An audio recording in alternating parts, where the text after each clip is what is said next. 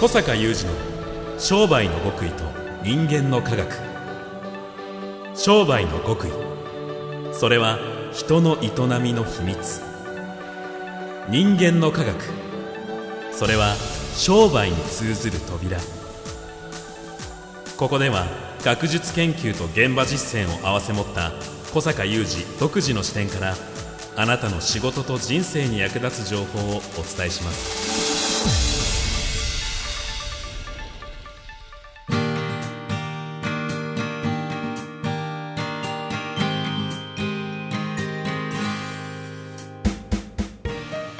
こんにちは、小坂雄二です。こんにちは、三代田悟です。にせんにじゅうねんじゅうにがつじゅうしちにちの番組です。いや、実は私今 エムシー 帰りなんですけれども、オンライン エムシー 帰りで知って、まあ、そういうの多くなったね。多くなりましたね。急にじゅうにがつに一気に増えたんですよ。あでしかもアメリカとつないで、アメリカに住んでいる時差あるじゃない。そう、時差あるので僕早朝今やってきたんですけれども、ゲーム大会をするみたいなのやってきたんですけれども、いややっぱもうオンラインの垣根っていうのはね、国内も当然そうなんですけれども、世界に広がってもう本当に当たり前に存在するものによりなっていったなというふうに感じましたね。まあね、ついもう年末振り返ってしまいますが、うんうん、そこはなんかね、世界が私個人の中でも大きく変わったいちねんだっていうことを思うよね、オンラインね。だって小坂さんはもう春先からずっとオンラインを活用してもう皆さんを励ましたりとか、えー、つながってよりこう強固なね絆にして情報を共有してみたいにずっとやってらっしゃったわけですもんね。そうそう、まあ、ちょっとねオンライン人生について今日はにせんにじゅうねんのオンライン人生オンライン人生について語りましょうか。はい、お願いします。開催中のワクワク系マーケティング実践会説明会。次のオンライン開催はにせんにじゅういちねんいちがつじゅうろくにち土曜日、にせんにじゅういちねんいちがつにじゅうはちにち木曜日となっております。新年いちがつじゅうろくにちの開催は久しぶりの土曜日開催となりますのでお見逃しなく。全国どこからでもご参加いただけます。詳細お申し込みは小坂さんのホームページ、小坂雄二 .com をご覧ください。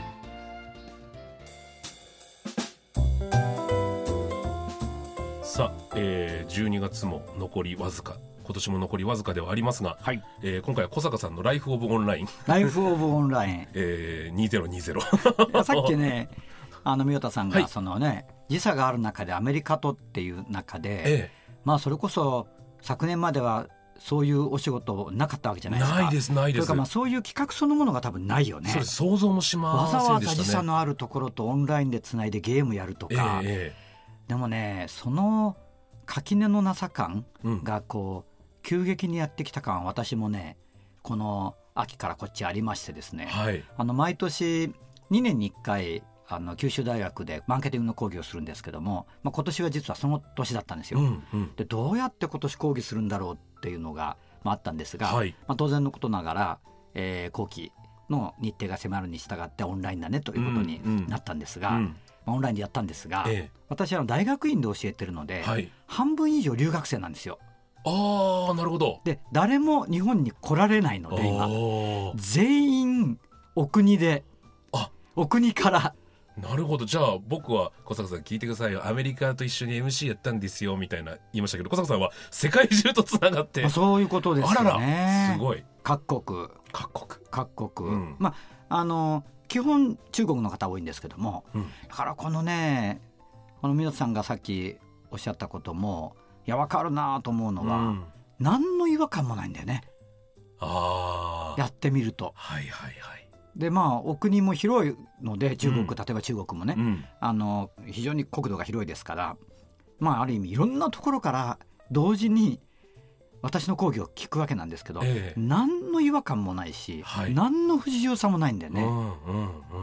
だからこうすごくそこはまた今年になってこのさんがつ以降、まあ、私が長らく主催しているワクワク系マーケティング実践会も、まあ、ほぼ全面的にオンラインになり、うん、まあ、そのいいところと欠けている部分ともちろんあるんだけどね、ええ、だからここはやっぱり生身の人間同士合わないとねっていう部分ももちろん浮き彫りになってるんだけども、はい、やっぱりその社会情勢というかこのコロナ情勢によってこう急激にこの波が来た結果、なんかこう年末に至ってこうそういう人生様変わり感が、はい、しかもそのうわ変わっちゃったなって感じよりもこうどんどん馴染んでいくんで、ね、そうなんですよね。あのシステムとしてはオンラインで海外とつながるなんていうのは相当昔からあったはずなんですけれども、多分何もなかったらそれはいつまで経っても新鮮というか特殊なもので、今自分の中に当たり前に選択肢にありますもんね。ものすごく自然でしょう、うんうんうん、だからそのまあ私の留学生、私の講義の留学生は、はい、まあ、ほぼほぼ時差はないところが ほ, ほとんどなんですけども、うんうん、アメリカとかものすごい時差あるじゃないですか。そうなんですよ。それでもあの自然にやれてしまって、ええ、多分宮田さんも違和感がなかったと思うんだよね。なかったですね。僕は一回日本時間で案内しちゃって怒られたぐらいでしたね。あ違う、ね、向こうは日曜の午後だみたいな。なんかすごく距離近い感でしょ。近いですね。もうなんか同じ街にいるような感覚でした。いやわかる、うん、でその留学生もね、あのフィールドワークを他のあの講義とちょっと重なって、はい、フィールドワークをやってすぐその出先から、うん、あのログインしてるとか、うんうんうん、そういうのがあったり、うん、で今回ね、まあ、あの毎回九州大学の講義ってこう学生同士をグループで組んで、それで私も一緒にフィールドワークして、まあ、ある年なんか例えば福岡の、まあ、九州大学ですから、はい、だいたい福岡が舞台なんですが、福岡の、えー、親不孝通りってとこあるんですけども、その親不孝通り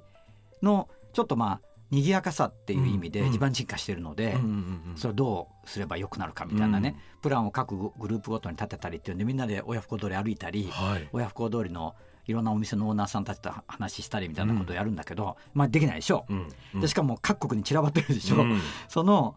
じゃあもう一人一人が自分の 身, 身の回りのどっかお店とか題材にして、えー、自分なりに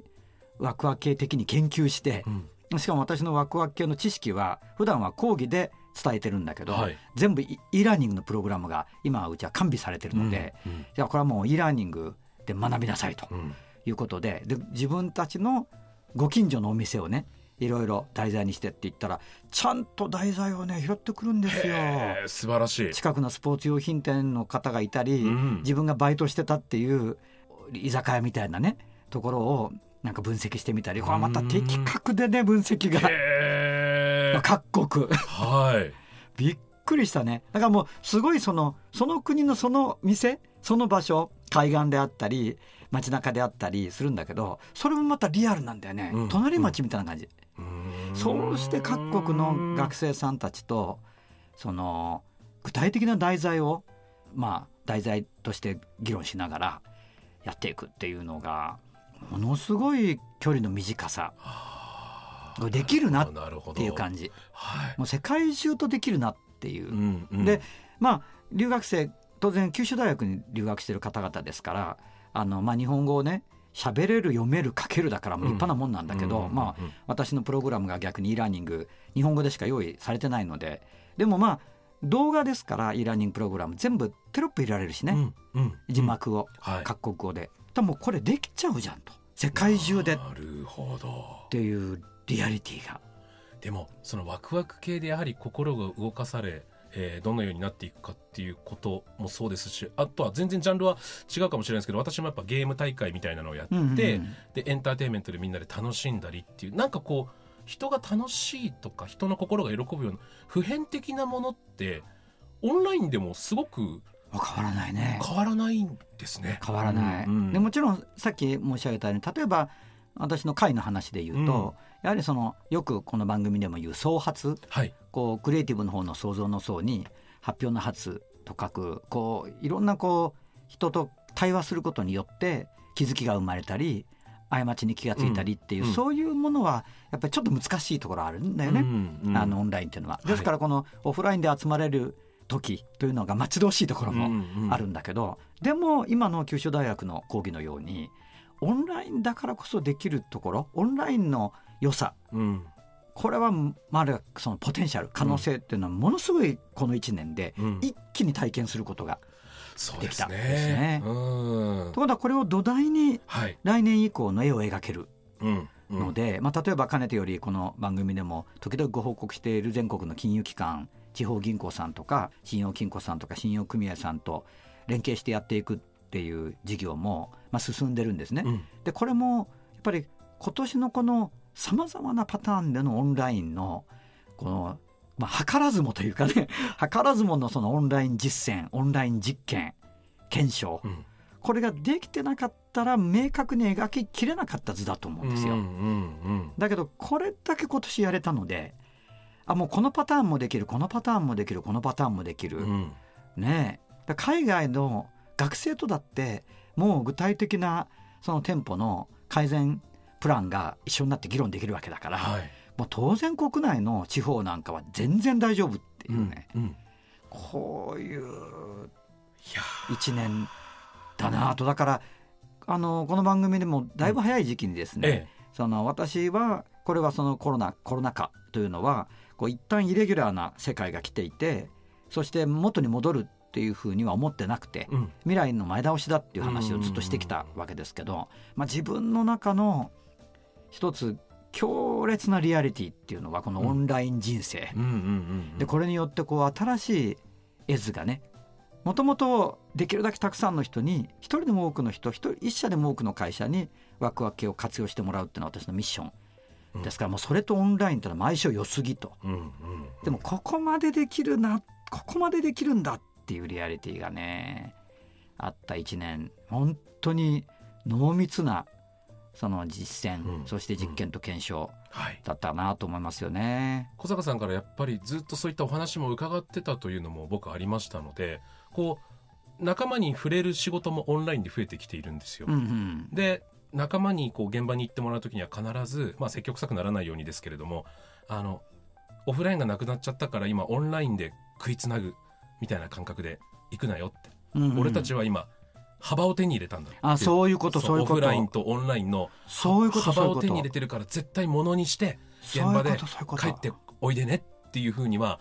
言うようにしています。いやその通りだと思う。でまさにそれが来年につながる話だと思うんですよ、うんうん、いやそうだと思います、うん、このいちねんがなければ手に入らなかった幅だと思う。そうだと思います、はい、これはおそらく私や宮本さんだけではなくて、ええ、いろんなというか、まあ、ほぼあらゆる商売の方に今年あったことだと思うんですよ、うんうん、まあ今幅ってすごくいい表現だよね、うん、でそれによって、まあ、先ほどの私の言葉を重ねると今度は絵図が描けるでしょう、はい、今まで描ききれなかった絵図だと思うんですよ、うんうん、でリアリティも私もそのオンライン化っていうのはずっと温めてたけど、うんうんうん、そしてこ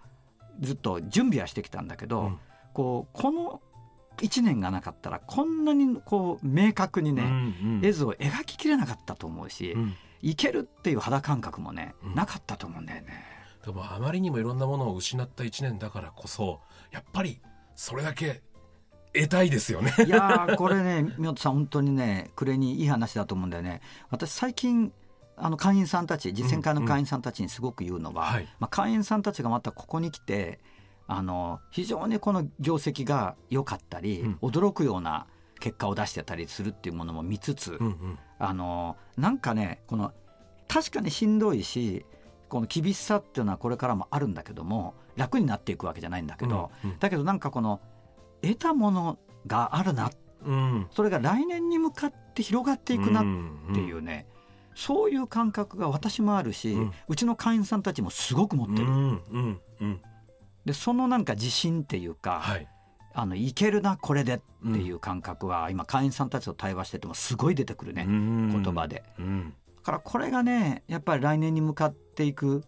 エネルギーになってってるんじゃないかなと思うな。いやオンライン人生にせんにじゅうねんで完結しないですね。そうそうそう完結しない完結しない、まあ、むしろ序章序章序章でも今日はねこの幅を得たっていう感覚、うん、このいちねん大変だし厳しさはまたある意味増してもいくんだけどでも幅を得て、うんうん、そしてだからこそ描ける絵図を持って来年ににせんにじゅういちねんに向かっていくっていうね、はい、こういう感覚でちょっとあのこの番組をねお付き合いいただいている方々もぜひせっかく仲間ですから、うん、こう共有していきたいですよね。はい、はい、ありがとうございます。小坂雄二の商売の極意と人間の科学、ここまでの相手は小坂雄二と三代田悟でした。